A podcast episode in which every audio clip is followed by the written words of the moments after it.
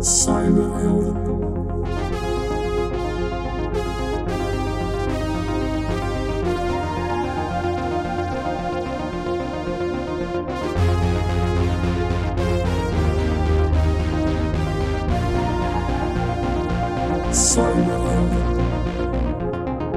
Welkom bij een nieuwe aflevering van Cyberhelden. In deze aflevering spreek ik met Bart Groothuis. Bart zit in het Europees Parlement voor de VVD. En welkom Bart. Goedemiddag Ronald. Wij kennen elkaar al een hele tijd. Ik weet dat je veel met cybersecurity bezighouden. In ieder geval bij Defensie. Iedereen kent elkaar een beetje in het wereldje, nietwaar? Ja, het is toch niet zo'n grote wereld uiteindelijk. Jij was daar hoofd cybersecurity. Kan je er iets meer over vertellen? Waar hield je mee bezig? Nou kijk, in 2011 was het zo dat minister Hillen noodgedwongen werd om heel veel te bezuinigen op Defensie. En hij eiste daarvoor dat was een beetje tegen wil en dank. Hè? Want het is een hele beste man. En hij had ook wel in de gaten dat Defensie wat meer aandacht verdient. Maar hij moest het toen in de crisis. En wat hij toen heeft gezegd, twee hele verstandige dingen. Dat is prima, maar ik wil wel investeren ook. En ik wil investeren in drones, nou, een hobby van jou volgens mij. Zeker. Die zijn er nu gekomen. En het tweede is cyber. En in de breedste zin van het woord. Ook een hobby van mij, hè? Voilà. Ja. Nou, kijk eens aan. Dan zitten we hier bij elkaar. Dus wat er gebeurde was dat er heel veel binnen Defensie heel veel tractie kwam voor het vakgebied cyber. En mij werd verzocht om ook na te denken van hoe geven we dat geld uit? Wat betekent dat? Alles met een stekker eraan is cyber. Hoe gaan we dat vormgeven? Mm-hmm. Dat heb ik in het begin gedaan. En later ben ik ook gevraagd om daar leiding aan te geven. En dat was een fantastische tijd. Ja, en, maar heb je dan uiteindelijk bezig met het veilig houden van Defensie of veilig houden van Nederland? Of hoe moet ik dat zien? Nou, de taak was inderdaad het verdedigen van Defensienetwerken in een brede zin. Zowel militair als civiele netwerken, zeg maar. Maar je hebt ook een rol richting alle toeleveranciers. En je hebt, dat zijn zo'n 600 bedrijven in Nederland. Die doen iets voor Defensie. En daar liggen ook Defensiegeheimen opgeslagen. Ja. Daarnaast heb je nog Defensieattachés. En in de brede zin heb je bredere belangen voor Nederland. Maar het belangrijke is ook, we keken niet alleen naar onze eigen netwerken. We keken ook wel eens naar welke clubjes vallen ons nou lastig. Wie zijn nou die buitenlandse hackers? En wie zijn dat dan? Ja, nou, je komt alles tegen op een netwerk, dat weet jij. Je hebt er een bedrijf in opgezet, dus je kunt niks uitsluiten. Maar de focus op defensienetwerken komt toch vaak wel van staten, andere landen, nazistaten. Ja. En dan wordt het echt interessant. Dat zijn geavanceerde hackers. En ik heb altijd heel veel plezier gehad in het bestuderen van die landen. Ja. Maar kan je toch iets meer noemen van wat er dan aan boven kwam? Zo is het. Nee, maar kijk, het zijn natuurlijk vooral landen die grote geopolitieke ambities hebben. Zeker militaire ambities hebben. Zal ik ze gewoon noemen? Rusland en China. Iran. Iran. We hebben het ook over landen als andere landen die geopolitiek militaire ambities hebben. Je kunt niet die drie uitsluiten. Dat zijn er echt meer. Ja. En daar is niks mis mee. Maar je moet zorgen dat je gewoon niet gepakt wordt. Dus er is niks mis mee dat zij naar ons keken. Maar ook jullie keken ook wel een beetje terug. Nou, het belangrijkste is dat je internationaal rechtelijk dat je opmerkt dat er is niks mis met spionage. Ja, tuurlijk, je breekt een binnenlandse wet en onze wet. En wij zullen er alles aan doen om dat te voorkomen. En daar waren we volgens mij heel goed in. En daar moet ook veel meer geld naartoe. Daar gaan we het straks nog over hebben. Maar je moet nu niet zeggen dat spionage of op iemand anders netwerk kruipen, dat internationaal rechtelijk een groot affront is. Of dat het een norm schendt. Dat is niet het geval. Nee. En daar moeten we ook een heel duidelijk onderscheid treffen in spionage, zeg maar. Enerzijds en anderzijds. Ja, gewoon sabotage, wat echt een probleem is, ook in militaire zin. Ja. En beïnvloeding, en zeker beïnvloeding, politieke beïnvloeding en desinformatie en dat soort dingen. Dat zijn hele andere, internationaal rechtelijk ook hele andere categorieën. Ja, dat snap ik. En we gaan het straks nog over SolarWinds hebben, dan komt dat ook nog even naar voren. In welk vakje past dat nou? Je noemt nog heel eventjes desinformatie. Op wat voor manier hebben we daar nu last van hier in Nederland? Nou, op verschillende manieren. Natuurlijk gewoon trollenlegers, 50 cent armies, et cetera. Die bepaalde boodschappen die ons polariseren, uitvergroten. De samenleving is een wapen geworden, bijvoorbeeld van de Chinezen. Zowel expats als bedrijven, maar ook je informatiesamenleving. Je informatiedomein is een wapen geworden tegen onszelf. En daar heb je op een gegeven moment wel last van als landen zich daarin gaan bewegen. Moedwillig om jou een loer te draaien of zwakker te maken. Dan moet je daar tegen optreden. Dat is niet veel verschillend dan vroeger, zeggen heel veel mensen. Dat klopt, alleen de digitale dimensie vergroot wel het effect ervan. En dan moet je wel opnieuw gaan nadenken van, doen we wel voldoende? Doen we de juiste dingen wel goed? Want en dat vraag ik me wel eens af. Maar om dit wat meer te laten leven. We kennen het van wat er in Amerika gebeurd is. 2016 met de verkiezing, of eigenlijk daarvoor al. Waar mevrouw Clinton gehackt was en informatie op straat gegooid werd. Dat was denk ik een duidelijke Russische informatiecampagne. Ik denk het ook. Wij gaan nu ook weer verkiezingen krijgen. Moeten we nou ook hier in Nederland bang zijn dat dit soort dingen richting ons gaan gebeuren? Ja, ik denk het wel. Ik denk dat er een goede motie ligt van Lodewijk Asscher, Jan Middendorp in de Tweede Kamer. Om daar alles voor te doen wat we moeten doen. Maar dat moet er wat kunnen we dan doen? Nou, we kunnen verschillende dingen doen. Je kunt ten eerste al zorgen van tevoren dat je een duidelijke boodschap afgeeft. Internationaal, als je het doet. En we merken dat op. Dan volgen de consequenties. Hè? Dat is het belangrijkste. Het tweede is wat je moet doen is zorgen dat die platforms onderzoek doen. En ook niet neutraal zeggen van, ja joh, maakt mij wat uit. Je kunt hier alles maar roepen en doen. Geen boodschappen. Die heb je wel. Je maar die platforms, de platforms dat zijn dan de Facebooks, de YouTubes, Twitter. Zo is het. Die zijn onderdeel van de publieke ruimte. Als ik hier bijvoorbeeld, we zitten hier in prachtige Scheveningen. Maar als het hier verkiezingstijd is, hangen er grote borden. En met allemaal hele keurige posters. En er zijn regels over hoe je tijdens verkiezingstijd profileert en hoe je de informatieruimte gebruikt om je te profileren. Op basis van die informatie maken mensen een keuze. Dat noemen we democratie. Ja. Als je in een bubbel zit, je hebt geen pluriformiteit van media, heb je een probleem. Dus afgezien, en daar maken landen en staten dus misbruik van. En wat ik wil is dat dat blootgelegd wordt. En dat er tegen opgetreden wordt. Ja, maar blootleggen en optreden, dat betekent wel, dan gaan wij onze geheime diensten ervoor inzetten om daarnaar te kijken dat het gebeurt. Of ligt het zo aan de oppervlakte dat het nu al zichtbaar is? Ik denk dat geheime diensten altijd een rol zullen hebben in het attributievraagstuk. Wie zit er achter een bepaalde campagne? Mm-hmm. En je kan best naar Twitter zeggen van, nou, deze man met deze anonieme Bitcoin-adres heeft deze campagne gefinancierd, maar dat zegt nog niks. Wat je wil weten uiteindelijk is, zit er een doelbewuste aansturing en dan kun je ook maatregelen treffen. Kijk, de calculatie die op dit moment in Peking en Moskou en ook wel in Teheran is low cost, low risk, high reward. Ja. Het kost je niks en je hebt echt significante effecten. Ja. En dan denk ik, ja, dan moet je die calculatie veranderen. En dat is precies waar ik in Europa mee bezig wil gaan de komende jaren. Vanuit het Europarlement? Ja, zo is het. Ja. We zijn nu bezig met een extra commissie. Het is opgezet om buitenlandse beïnvloeding te stoppen. Ja. En ik ben namens de hele liberale fractie, zo'n 100 zetels, mag ik de onderhandelingen doen over welke teksten daarin komen. Dan gaan we 40 pagina's met verstandige dingen opschrijven. En daar komt nog wetgeving uit de komende jaren. Dus ik wil daar al mijn ervaring die ik heb opgedaan bij Defensie in Europa inzetten. Maar dat moet dan leiden tot een directive.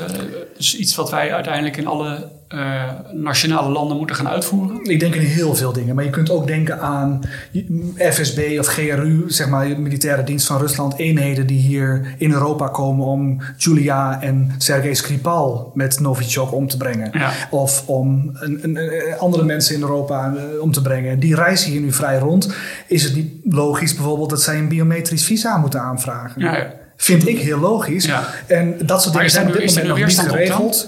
Het klinkt heel logisch, maar is daar weerstand op dan nu? Nee, maar iemand moet het wel signaleren en willen en organiseren. En dat wil ik gaan doen. En ik weet niet of daar weerstand op is als dat komt. Dat zien we wel weer. Maar als jij dan in dat daar schrik ik niet van terug. Je hebt een bijzondere achtergrond, vind ik. Daarom heb ik je ook gevraagd of je een keer wou aanschuiven hier in de podcast. Merk je nu ook dat jouw collega's in het Europarlement op een beetje op dezelfde manier over nadenken? Of komen die nog van heel ver en moet je ze op sleeptouw nemen? Nou kijk, Europa moeten we twee dingen over zeggen. Kijk, het is een enorm competente mensen bij elkaar. Er zitten echt... Kijk, mijn collega's zijn vooral oud-ministers, oud-premiers en zo. Het is een gigantisch competente body. En in de commissie werken hele competente ambtenaren. Ja, dat zijn hele competente bestuurders vaak. Maar dan weet je hoef je niet per se heel veel te weten, toch? Nou... Vergis je niet, ze laten zich goed informeren. Ja. Maar we hebben wel een paar manco's, denk ik. Als het gaat om nationale veiligheid, dat is een lidstaatcompetentie en niet een competentie van de Europese Unie. Ja. En daar zit wel een soort van mismatch.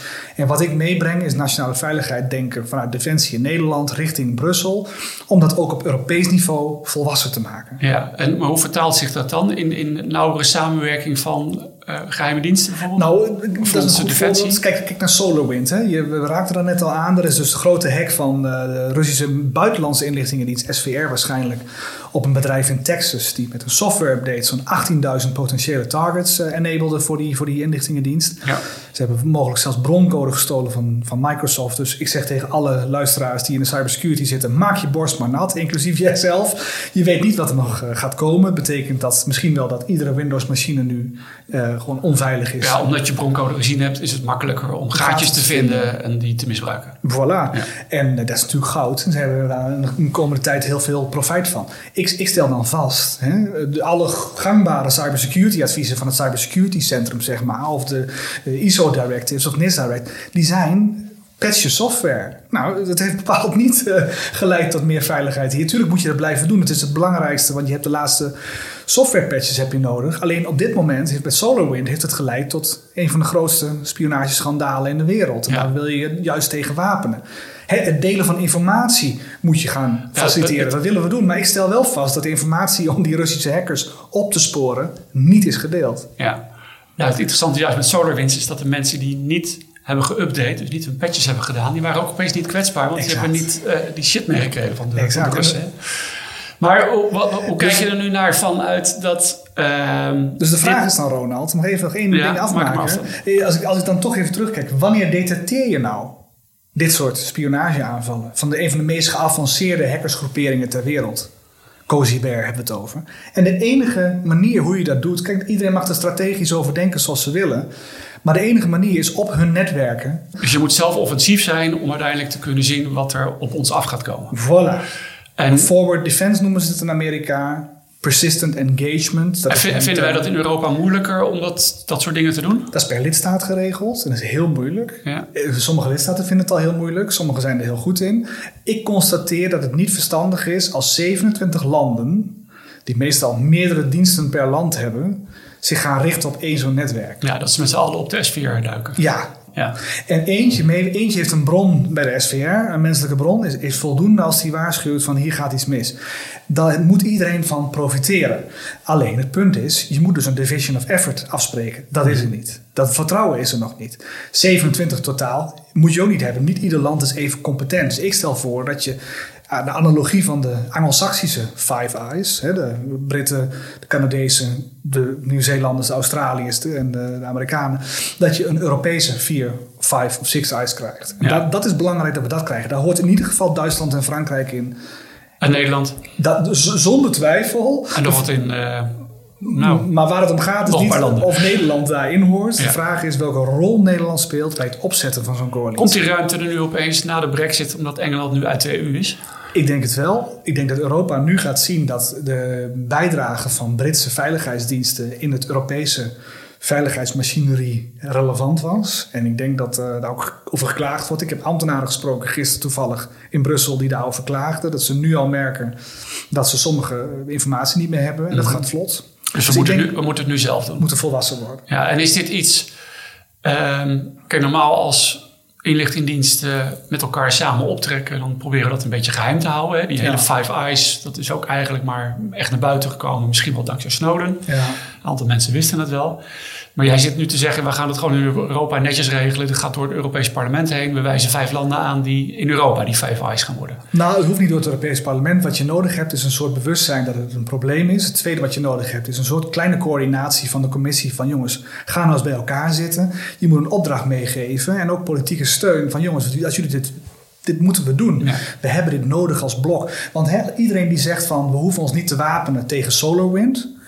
Dan van in Europa, dat doen de Amerikanen wel voor ons, zeg ik. Dat kun je niet uitbesteden. Maar het is de Amerikanen ook niet gelukt. Dus je hebt zelf je eigen capability nodig. Ja. En als je zegt van de Fransen doen het wel, die doen het ook niet. De Nederlanders doen het wel. Misschien... Nee. In ons eentje zijn we te klein als Nederland. Dus we hebben wat vrienden nodig om het hier te doen. Het is moeilijk vinden wie die vrienden zijn misschien. Maar... Ja, en het mooiste is... Kijk, je ziet nu ook bijvoorbeeld met de terrorismebestrijding in Zoetermeer. Dan heeft dan bijvoorbeeld Bertolet, de voormalig directeur-generaal daar... die heeft dus al die diensten bereid gekregen... om terrorismebestrijding in Zoetermeer mogelijk te maken. Ja. Uitlopers van de ICT-systemen daar. Ja, ik vind dat dus briljant. En dan komt hij ook gewoon mee in de media. Hij vertelt daarover. Maar dat zijn wel 27 landen. Dat zijn 27 landen... Dat moet in Europa ook, alleen dat is passieve collectie. Je brengt bij elkaar wat je weet over een target. Mm-hmm. En waar ik het nu over heb, is ook actieve collectie. Dus dat je actief op zoek gaat naar welke dreigingen die nog onbekend zijn. Het richt zich tegen ons. En dat is een ander vak. Maar je zei van, dan, als je dat wil doen, moet je offensief zijn. Zo vertel ik het maar. Dus je moet zelf ook weer hacken om mee te kunnen kijken. Of menselijke bronnen, of op andere manieren. Maar je moet voorspellend vermogen hebben. Maar als die hackers in Rusland nou zo verschrikkelijk slim zijn... dan laten ze jou toch niet zomaar binnen. Dan zijn je toch niet in staat om daar zomaar mee te kijken. Nou, maar jij weet ook, iedereen laat sporen achter. Iedereen maakt wel eens een foutje. Iedereen drinkt wel eens een borrel te veel. Ja. Iedereen is wel eens een keer... Mensen die erachter zitten. Dat is het vak natuurlijk ook van een land. Hè? Dus, ja. Kijk, als je het belangrijk genoeg vindt, doe je er iets aan om achter die informatie te komen. En ik vind dat het belangrijk genoeg is voor Europa. En ik wil dat we het doen. En ik wil dat we ons beschermen tegen dit soort gigantische spionageaanvallen die ons gewoon echt in het hardste wel raken. Ja, als je nou even inzoomt op dat SolarWinds, er zitten nog een aantal aspecten aan die ik interessant vind. Amerika is daar keihard geraakt, althans zo halen we dat naar boven. Hè? Niet vanwege het bedrijf SolarWinds zelf, maar via alle bedrijven die ze langs SolarWinds hebben kunnen hacken. Tot een aantal ministeries aan toe. Is dit iets wat Amerika nou zomaar over zich heen laat gaan? Kijk, Trump was de baas. En hij was even vooral bezig met zichzelf, met zijn verkiezingen en nog een uitslag in Georgië proberen om te draaien. Ja. Gaat Biden er iets mee doen straks nog? Gaat dit nog iets betekenen voor Rusland of laten dit maar gewoon gebeuren? Ik herinner mij een Senate hearing in 2018 van Nakasone. Die was werd toen de nieuwe chef van Cyber Command, hun militaire cybercommando en NSC samen. En toen vroeg zo'n senator, die vroeg van... Senator, Mr. Nakasone, General, do they fear us? Do these countries fear us? Yeah. En hij zegt, it is not good, Senator. It is not good. Ja, ja. En dat zinnetje, dat gaat nog altijd door mijn hoofd. Als ik SolarWinds zie, dan denk ik... It is not good, Senator. Ja. They do not fear us. Iedereen was bezig met election security. Maar wat zou dan wel het antwoord zijn? Richten zij zich op een bedrijf in Texas die... waarmee ze gewoon toegang tot Microsoft, tot Five Eyes, tot de Nucleaire Safety Administration krijgt. Maar wat zou wel een gepaste respons zijn? Ja, natuurlijk moet je de kosten verhogen. Je moet zorgen dat ze je vrezen. Dus natuurlijk moet Amerika eigenstandig hier een poets pakken. En ze moeten zelf weten of ze de tankpassen van diplomaten intrekken. Of dat ze geen kunst meer sturen naar de Hermitage. Of dat ze alle IC-verpleegkundigen uit Petersburg werven voor en een green card geven voor Amerika. Verzin iets innovatiefs of slims. En dat hoeft dus niet per se digitaal te zijn. Nee, dat zou ik zelfs raar vinden. Als je een escalatie gaat initiëren in het digitaal domein... dan weet je allemaal dat je slecht af bent. Je bent allemaal te kwetsbaar. Dus dat zou ik zelf nooit doen. Nee, oké. Ik wou iets vragen van... wat moeten we nou op Europees niveau regelen? Ik denk dat je dat netjes hebt uitgelegd. Maar we moeten hier ook in Nederland wel wat doen. Ja. We hebben hier allerlei organisaties. Die zijn nu zich allemaal aan het warmlopen om geld weer te vangen na het volgende coalitieakkoord. Die willen allemaal een stukje van de hele grote taart die er gaat komen. Want het is wel helder. Iedereen heeft het wel voor ogen dat cybersecurity, dat vergt meer geld. En dan hebben we allemaal clubs zoals de twee inlichtingendiensten, het NCSC, een cybersecurity raad, de politie, Defensie Cybercommando. Dus die willen allemaal een stukje en dan worden ze weer wat groter. Is dat de weg die we moeten voortzetten of zou er ook wat anders mogelijk zijn? Nou, ik ging net terug naar 2018, nu wil ik terug naar november 2017. Toen gaf George Osborne, die was toen nog minister van Financiën in het Verenigd Koninkrijk, gaf een hele goede speech over dat ze miljarden gingen investeren in cybersecurity. Dat was net na terroristische aanslagen volgens mij. En het ging ook echt over cyber en over wat ik net zei. Persistent engagement en forward defense. En het over het verdedigen, een active cyberprogramma. Miljarden gingen erin. En hij noemde dat... We hebben een plan, we hebben een strategie. En ik laat zich in één zin uitleggen. We centreren het. Het gaat allemaal naar GCHQ. En ja, we vormen een nationaal cybersecurity centrum. Maar het is onderdeel van de inlichtingendienst GCHQ. En hij zegt, alle andere landen die hebben last van alfabet, vermicelli, soep. Dan neem je een hap van je soep en dan zie je op je lepel 8 lettertjes liggen. En bij ieder lettertje is het ellende. Want ieder lettertje wil iets, zegt iets, coördineert iets, heeft weer iets. Dat zijn stovepipe, zegt hij. We beleggen het helder. En je ziet waar het de Britten gebracht heeft. Ze zijn denk ik leidend in de wereld. Ze zijn aanzienlijk beter dan Israël. Aanzienlijk beter dan de Amerikanen. Aanzienlijk beter dan welk land dan ook. En Europa. De Britten lopen voorop. Ja? Absoluut. Okay. Oh. En active cyber defense programma wat ze hebben. Eigen DNS servers. Ja. Het is echt... ik heb regelmatig een cybersecurity strategie gelezen. Geschreven door hele slimme jongetjes in de cabinet office volgens mij. En... de politieke omgeving of het bestuur maakt het ook makkelijker om wat centralistische dingen aan te sturen. Ja. We hebben natuurlijk allemaal onze losse departementen. Dus wat zou nou wel een goede eerste stap kunnen zijn wat we nou wel in Nederland daadwerkelijk realiseerbaar is in de komende kabinetsperiode. Ja, in Nederland is het denk ik van belang dat je niet zozeer kijkt naar de organisatie van het allemaal. Dat zijn heel veel organisatieadviseurs heel druk mee, maar dat zou ik niet doen. Ik zou kijken naar de executiekracht. Dus je kijkt naar de strategie die je hebt, is je executiekracht. Dat ontbreekt het. Daar ontbreekt het aan. We hebben voldoende plannen, voldoende strategieën, defensiestrategieën, nationale strategieën. Het gaat nu om het uitvoeren. Neem bijvoorbeeld één punt waar ik me in Europa ook druk om ga maken, is DNS. Het zwakste punt van het internet. En wat je nodig hebt is denk ik al die kennis bij de politie. Van al die ransomware domeinen. Al die dedicated servers die er zijn door al die criminelen. Maar ook al die kennis bij de inlichtingendiensten, bij Defensie. Die wil je op een gegeven moment bundelen. En die wil je geven aan de mensen van als u klikt op dit domein, wordt u niet doorgeleid naar een domein. Maar enkel leidt tot infectie van uw computer. Bedoel je nu dat we in plaats van de 8888 die we nu van Google gebruiken, exact, krijgen we er eentje van Nederland? Een eigen mooie IP-adres van Europa. Maar er zit dan kennis in van al die opsporingsdiensten, die inlichtingendiensten, waar we zeggen dit is 100% zeker vastgesteld. Infecteert dit uw computer? Ja. Dus blokkeren wij dat voor u. Of vertragen we dat, of bekijken we het nog eens.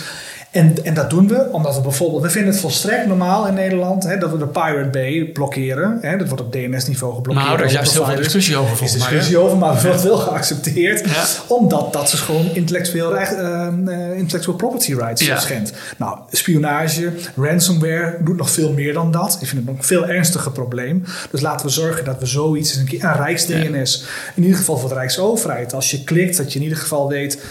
Dat is nou, voor de Rijksoverheid kan ik me dat voorstellen. En misschien hebben die al één DNS-server, maar ze voeden misschien niet goed genoeg met de intelligence die er is.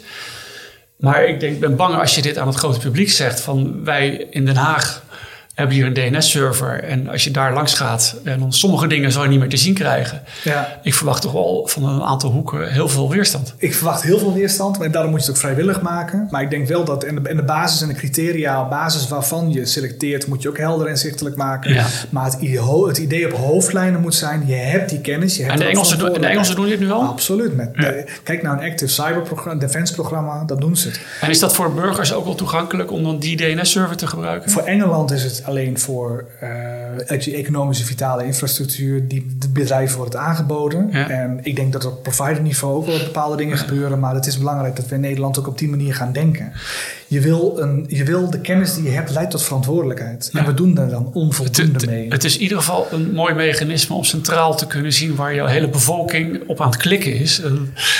Ik denk ook vanuit bedrijven, Rijksoverheid kan ik me voorstellen die zeggen misschien moet ik eraan meedoen. En burgers die dat vrijwillig en die zeggen ik heb toch niets te verstoppen. Dus, dan nog één ding meer zeggen. Iedereen die DNS aanbiedt moet dat veilig doen. Moet dat zorgen dat het altijd aanbod is. Het moet ook zorgen dat het niet gemonetized wordt zoals nu. Wat Google en Cloudflare nu doen vind ik echt immoreel. Dat kan ook niet langer. Ja. Dat moet ook stoppen. Dus we moeten ook zorgen dat bijvoorbeeld packet clearinghouse-achtige constructies, er zijn onbekende bedrijven en NGO's die ons helpen met het DNS, dat die ook gewoon ruimte krijgen om DNS uit te rollen, dat gewoon niet meer gericht is op het monetizen van data van je burgers. Dat moet echt afgelopen zijn. Oké, en dat is natuurlijk iets wat een groter thema is geworden. Kees Verhoeven is er in Nederland erg mee bezig met de grote techreuzen die op een bepaalde verkeerde manier met ons geld aan het verdienen zijn. Wil jij dat verhaal doorzetten? Nou, ik heb niks mis mee als mensen geld verdienen. Ook niet, ik heb ook niks meer met als ik naar de Albert Heijn ga, dat via mijn bonuscard ik gerichte aanbiedingen krijg. Dus microtargeten is op zich ook niks mis mee. Het gaat wel om, natuurlijk, er is wel iets fundamenteel mis in hoe we met elkaar omgaan en hoe onze data wordt beheerd en hoe bedrijven daarmee omgaan en hoe snel dat verhandeld wordt en gecorreleerd wordt. En die tijd, denk ik, het businessmodel dat je gewoon zoveel mogelijk data verzamelt van mensen en daar op basis daarvan je markt waarde bepaald op de Nasdaq, dat is voorbij. Oké. Hoop ik. Ja. Hey, ander thema wat ik nog even wil aansnijden is... vorige maand heeft de AIVD 2 Russen het land uit te doen zetten. Die waren hier bezig om agenten te recruteren die... dus begonnen voor hun, voor de Russen, die rondliepen bij een aantal interessante instanties en informatie dus daar langs naar Rusland ging. Die heeft Nederland blijkbaar in de smiezen gekregen en hebben we op ingegrepen. En wat mij daarbij opviel is dat die Russen, anders dan we vaak denken, daarbij ook echt wel bezig waren om bij bedrijven rond te kijken waar niet iets per se militairs of diplomatieks achter hing, maar waar puur om de business leek te gaan. Ja. En is dat dan wel een rol uiteindelijk voor onze inlichtingendiensten om met economische belangen ook aan de haal te gaan? Nou, ik denk op het moment dat de traditionele investeringen in defensie minder relevant worden. Wie begint er nog een conventionele oorlog tegen de NAVO, hè, zou je kunnen zeggen? Mm-hmm. Dan ben je wel echt gek. Dus dan heb je een ongelijke situatie en zie je hybride oorlogsvoering, hybride conflictvoering moet ik zeggen, zie je opkomen. En dan wordt de samenleving ingezet als een soort van wapen. Dat kan gaan via universiteiten, via expats, maar ook via hacks, via je hebt een enorme scala aan instrumenten waarop je samenleving het wapen is geworden. En dan moet je ook op een andere manier wapenen. En op het moment dat je zegt dat je ook moet verdedigen daartegen, dan vind ik dat heel logisch. Want economisch word je ook gewoon, economic coercion noemen de Amerikanen dat, is gewoon onderdeel van het diplomatiek-militaire apparaat van die landen. En als ze het met staal op staal niet doen, dan doen ze het via deze manier. Dus is dat een onderdeel van de nationale veiligheid? Ik denk absoluut wel. Ja. Ik denk ook een onderdeel waar je heel veel in moet investeren. En wat gewoon heel gevaarlijk is, omdat het stiller gaat. Je ziet het minder. Ik heb bijvoorbeeld in het Europees Parlement heel veel opgeroepen tot duidelijkheid van wie doet nou eigenlijk overnames in Europa. En niet alleen tot de eerste, maar ook tweede en derde graad. Zijn het dochtermaatschappijen van toch Chinese staatsondernemingen die hier stiekem in de coronatijd Europese bedrijven overnemen. Solvabiliteit is laag, iedereen aan de NOW. En ik heb ook al opgeroepen om überhaupt overnames van Chinese bedrijven in Europa, om daar een extra toets op te doen. Ja. En ik denk dat het Nederlands kabinet dat afgelopen december ook heeft gedaan, in 2019 moet ik zeggen. En ik dat heel verstandig vind. Je moet niet meer naïef zijn. We worden op nieuwe manieren uitgedaagd en op nieuwe manieren moeten we antwoorden vinden voor deze tijd. En economische veiligheid is er daar echt wel één van. Ja, en economische veiligheid en inlichtingendiensten, is dat iets wat dan nu wel voldoende op de radar staat dat zij daar een rol in hebben, moeten hebben? Ja, ik denk dat... kijk, als bijvoorbeeld ASML... het geheim van ASML wordt geëxporteerd, weet je dat je gewoon een enorm verdienvermogen verliest. Ja. En je weet dat je al die banen in Veldhoven verliest en dat het dan ergens anders, bijvoorbeeld in Guangdong, wordt geproduceerd. Ja, ik vind dat het onderdeel moet zijn van je nationale veiligheid en ik vind dat het meer op de kaart moet, ja. Ja, mag ook meer aandacht. En houdt dat in dat we dan ook... is de wetgeving die we nu hebben, de WIF, de Wet op de Inlichtingenveiligheidsdienst, is die beperkend om daar actiever op te worden op het economisch gebied? Nou, die WIF die is denk ik beperkend in heel veel zinnen, maar ik denk dat het op zich geen beperkingen, dat zit meer, volgens mij veel meer in de aansturing door de departementen, door de behoeftestellers. Ja, dus dat zit in een gemeenschappelijke aanwijzing. Dus het is gewoon een politieke keuze van wij willen ook ons inlichtingapparaat inzetten om onze economische belangen beter te beveiligen. Voilà. Ja, maar het punt is, je moet even één deel duidelijk markeren. Kijk, de Chinezen en de Russen, die gebruiken dus die kennis om hun eigen nationale industrie te bevorderen. Dat is dus not done. Dat is ook wat in 2015 Obama heeft gezegd tegen Xi Jinping. Dat is de grens. En dat heeft effect gehad, hè? Dat heeft enig effect gehad tijdelijk. En daarna zijn de Chinezen teruggekomen, hackers. Veel stealthier, veel minder opmerkelijk. Minder makkelijk detecteerbaar. Maar dat is de norm dus. De norm is dus geen intellectuele eigendom voor je eigen industrie inzetten. Ja. Dus dat is niet iets wat Nederland moet gaan doen. Dat is iets wat Frankrijk en Groot-Brittannië wel mogen. En dat is wat mij tegen het zere been stoot. En ik vind dat we als volwassen land ook een gesprek aan moeten met Parijs en Londen. Van dat is niet de bedoeling. Oké. Nou ja, binnen de EU kan je misschien nog wat regelen. Hè? Maar de Engelsen ben je even kwijt dan. Ja. Van de Fransen horen we al langer verhalen dat zij... ik heb mooie prachtige verhalen dat ze microfoontjes hadden in de business class stoelen van Air France. Concorde. Ook, ja. En om echt economische offensieve spionage noem ik dat dan maar. Hè, waarbij je bezig bent om dat komt richting industriepolitiek. Dat was voor de automobielindustrie. Is het heel relevant om te weten wat gebeurt er in het buitenland. Om je eigen automobielindustrie in de lucht te houden.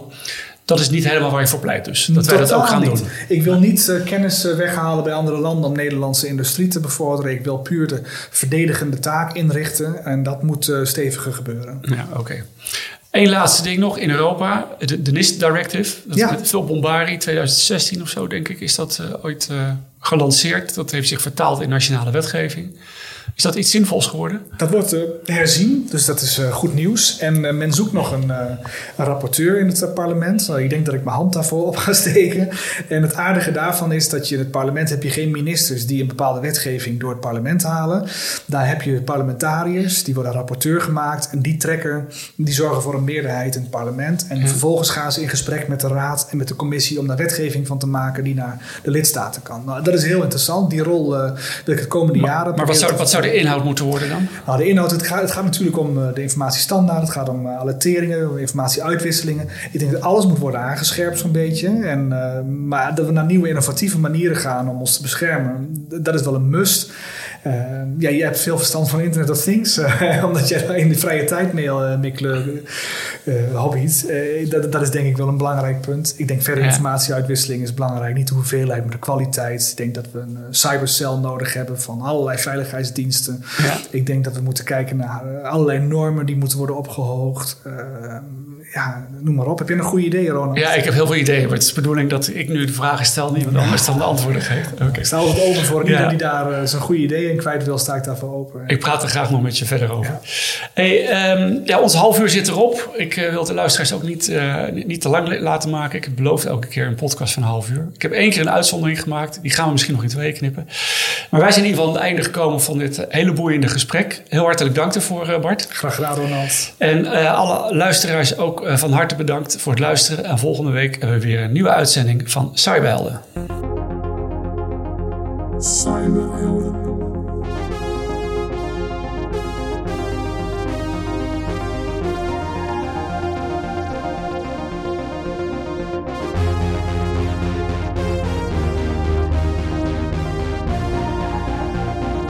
Cyberhelden.